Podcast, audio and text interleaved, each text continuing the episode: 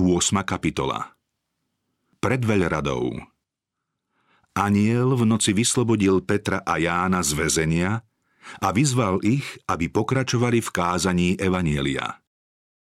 Práve kríž, nástroj potupy a múk, priniesol svetu nádej a záchranu.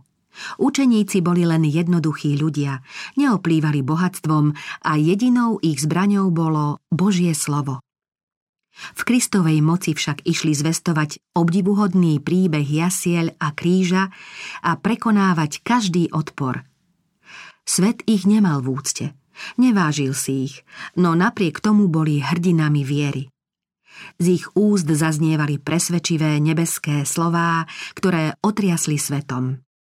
V Jeruzaleme pretrvávali tie najzaritejšie predsudky a najzmetenejšie predstavy o tom, ktorý bol ukrižovaný ako zločinec. Učeníci tu však ďalej neohrozene zvestovali slová života a Židom pripomínali Kristovo dielo a poslanie, jeho ukrižovanie, zmrtvých vstanie a na nebo vstúpenie. Udivení kňazi a poprední muži počúvali jasné a odvážne svedectvo apoštolov. Moc vzkrieseného spasiteľa ovládla učeníkov, takže ich úsilie sprevádzali znamenia a divy a veriacich denne pribúdalo. Na ulice, ktorými mali učeníci prejsť, ľudia Vynášali chorých a kládli ich na postele a lôžka, aby aspoň Petrov tieň padol na niektorého z nich, keď tade pôjde. Prinášali sem aj tých, ktorých trápili nečistí duchovia. Zbehlo sa okolo nich množstvo ľudu a tí, ktorí boli uzdravení, velebili Boha a oslavovali vykupiteľovo meno. Vlna odporu Kňazi a poprední muži videli, že Kristus sa teší väčšej úcte než oni. Len čo saduceji, ktorí neverili vo vzkriesenie, počuli zväzť apoštolov, že Kristus vstal z mŕtvych, veľmi sa rozúrili. Uvedomovali si, že ak apoštolom dovolia zvestovať z mŕtvych vstalého spasiteľa a v jeho mene konať divy, potom ich učenie o neexistencii vzkriesenia všetci zavrhnú a sekta Saducejov čo skoro zanikne. Farizei boli nahnevaní, keď postrehli, že zámerom zvesti učeníkov je rozvrátiť židovský obradný systém a znehodnotiť obetnú službu. Všetky snahy o potlačenie tohto nového učenia boli až dosiaľ márne. Teraz však Saduceji a Farizei boli rozhodnutí, že pôsobeniu učeníkov treba urobiť koniec, pretože ich obvinujú z Ježišovej smrti.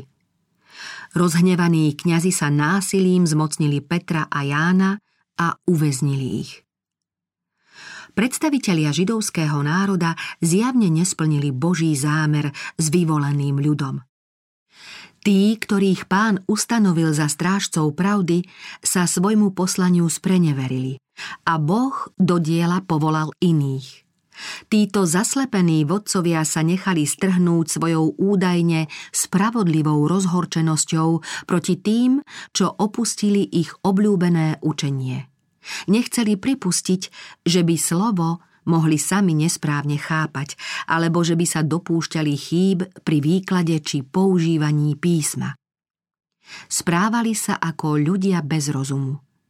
Pýtali sa, akým právom títo učitelia, poda ktorí z nich sú len rybári, šíria myšlienky odporujúce učeniu, ktoré hlásame ľudu.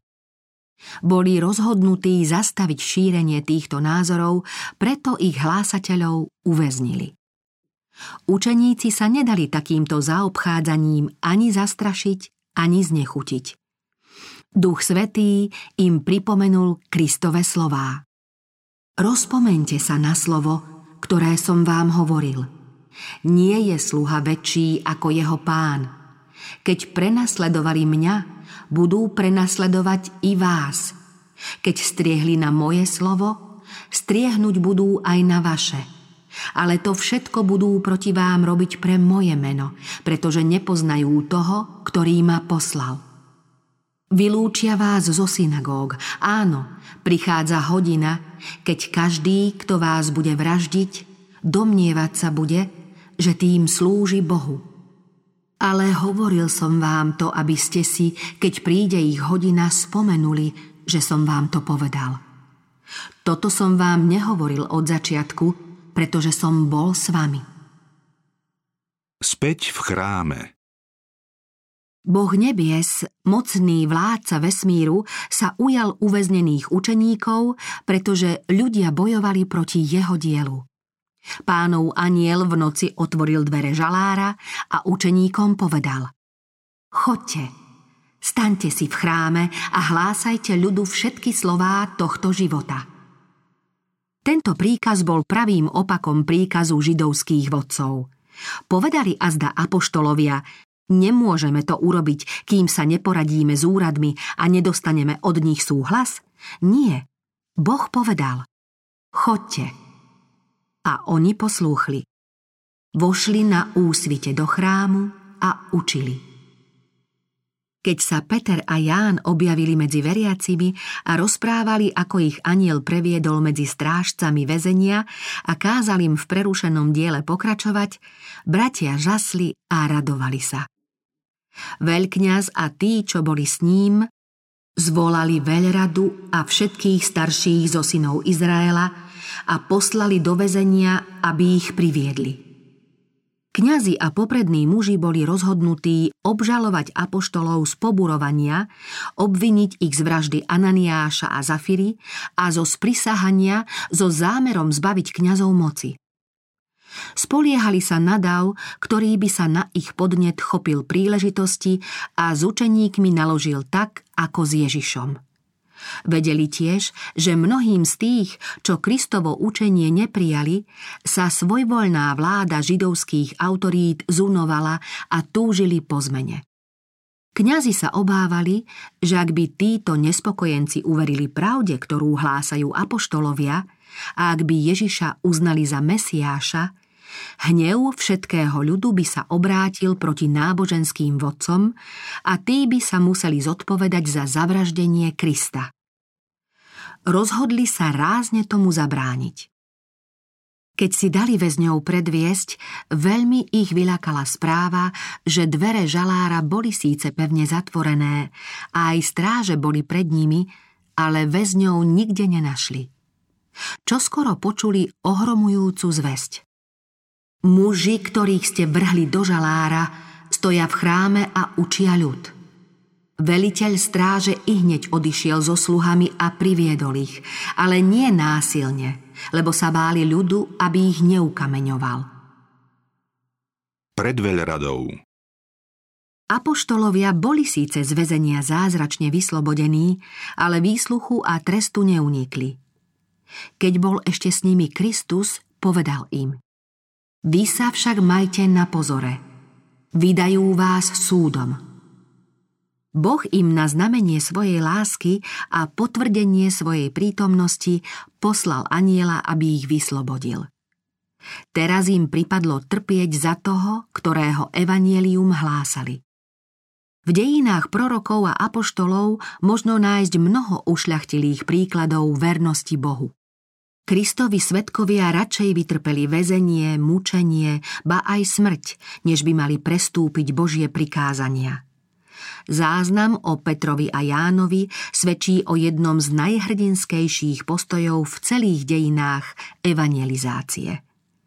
Keď stáli druhýkrát pred mužmi, ktorých chceli zahubiť, ani v ich slovách, ani v postoji sa neprejavil nejaký strach či zaváhanie na veľkňazové slová. Prísne sme vám zakázali učiť v tom mene. A hľa, celý Jeruzalem naplnili ste svojim učením a chcete uvaliť na nás krv toho človeka. Peter odpovedal. Boha treba viac poslúchať ako ľudí. Bol to aniel, kto im kázal učiť v chráme. Tým, že splnili jeho pokyn, poslúchli vlastne Boží príkaz a tak pokračovali v začatom diele. Pod vplyvom ducha sa z obžalovaných stali žalobcovia, ktorí obvinili členov veľrady z vraždy Krista. Peter vyhlásil Boh našich otcov vzkriesil Ježiša, ktorého ste vy zavesili na drevo a zavraždili. Jeho Boh svojou pravicou povýšil za vládcu a spasiteľa, aby daroval Izraelu pokánie a odpustenie hriechov. A my sme toho svetkami, aj Duch Svetý, ktorého Boh dal tým, čo ho poslúchajú. Židov tieto slová tak nahnevali, že sa rozhodli vziať zákon do vlastných rúk a bez ďalšieho pojednávania či súhlasu rímskej vrchnosti hodlali väzňov popraviť. Obťažený vinou za preliatie Kristovej krvi chceli si teraz poškvrniť ruky aj krvou jeho učeníkov. Múdry Gamaliel vo veľrade bol však prítomný muž, ktorý v slovách učeníkov rozpoznal Boží hlas.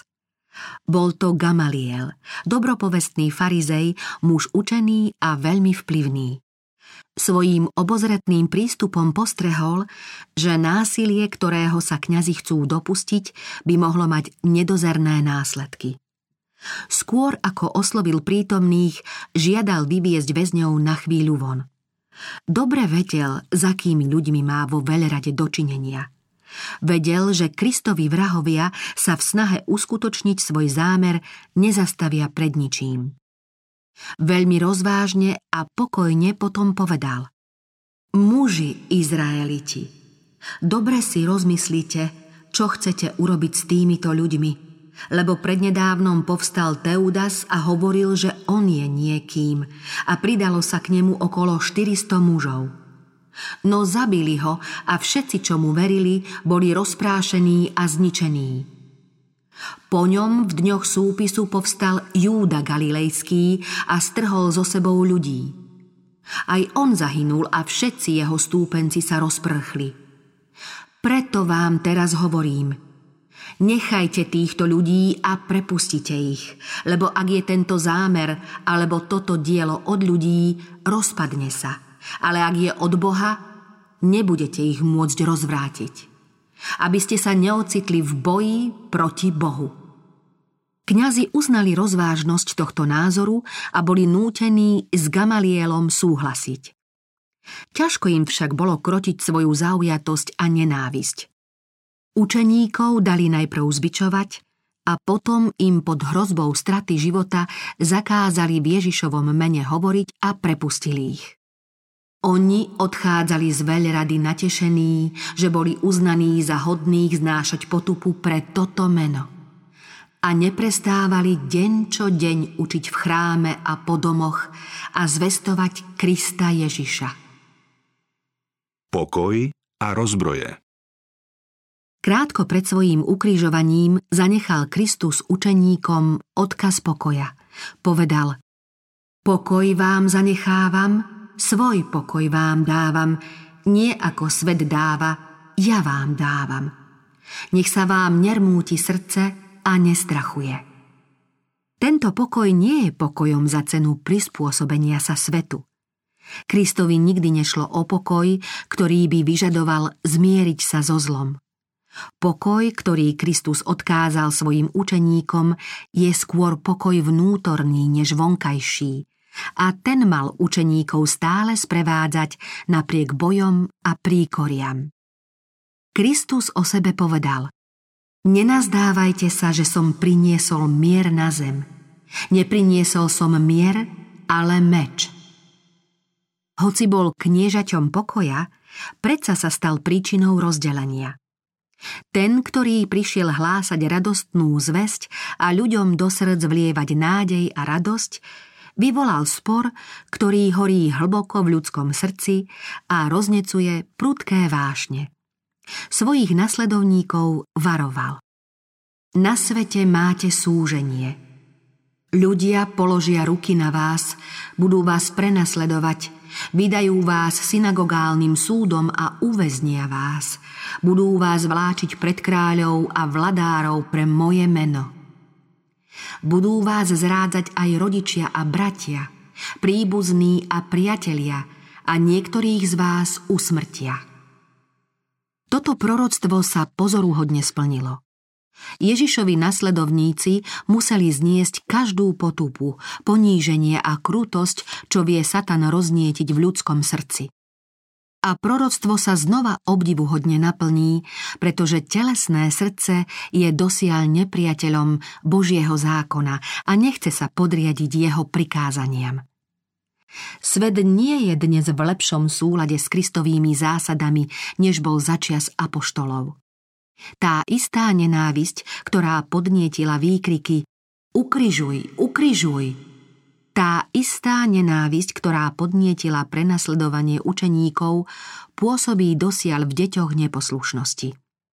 Ten istý duch, ktorý v temnom stredoveku posielal mužov i ženy do žalára, do vyhnanstva a na smrť, ktorý vynachádzal inkvizičné mučidlá, ktorý pripravil a uskutočnil hrôzostrašné krvi preliatie počas Bartolomejskej noci a zapálil ohne v Smithfielde, ten istý duch dosiaľ roznecuje zlobu v srdciach neobrátených ľudí. Dejiny pravdy vždy boli aj správou o boji medzi právom a bezprávím. Hlásanie Evanielia na svete vždy ohrozoval odpor, prenasledovanie, straty a utrpenie. Odkiaľ čerpali silu tí, ktorí vedeli v minulosti trpieť pre Krista? zo spoločenstva s Bohom, s Duchom Svetým a s Kristom. Hanobenie a prenasledovanie mohlo mnohých odlúčiť od priateľov, no nikdy ich nemohlo odlúčiť od Kristovej lásky. Skúšanému človekovi je spasiteľ svojou láskou najbližšie vtedy, keď ho svet hanobí pre pravdu. Kristus povedal Ja ho budem milovať a zjavím mu seba. Ak sa veriaci človek dostane pred pozemský súd pre pravdu, Kristus je pri ňom. Ak ho odvedú do väzenia, sám Kristus sa mu zjaví a poteší ho svojou láskou. Ak pre Krista musí zomrieť, spasiteľ mu pripomína, že telo síce môžu usmrtiť, ale duši nemôžu uškodiť. Dúfajte, ja som premohol svet. Neboj sa, lebo ja som s tebou. Neobzeraj sa v strachu, lebo ja som tvoj Boh. Posilním ťa, aj ti pomôžem a podopriem ťa pravicou svojej spravodlivosti. Tí, ktorí dôverujú hospodinovi, sú ako vrch Sion, čo sa nepohne, ale trvá na veky. Jeruzalém je obklopený vrchmi. Tak je hospodin vôkol svojho ľudu od teraz až na veky. Od útlaku a násilia im vykúpi život. Ich krv je vzácna v jeho očiach. Hospodin mocností im bude záštitou. Vyslobodí ich hospodin, ich boh, v ten deň ako ovce svojho ľudu, ako drahokami v čelenke budú žiariť nad jeho zemou.